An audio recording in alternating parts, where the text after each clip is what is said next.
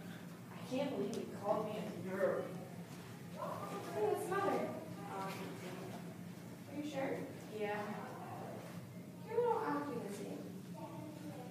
Well, this kid, he called me a stupid goody two shoes. Well, that's not nice. Who? James. Oh, he's a jerk. I wouldn't let it get to you. Yeah. But come on, let's go tell the teacher. It's not okay for him to act. One week later. Hey, did you hear? Yeah. I mean, that's so sad, but still. I know. I can't believe his mom just walked out on him. Yeah, but at least he's getting help now.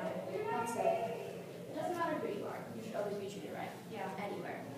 And if somebody is treating you wrong, tell a teacher or an adult, because they can help you out and make your school life easier.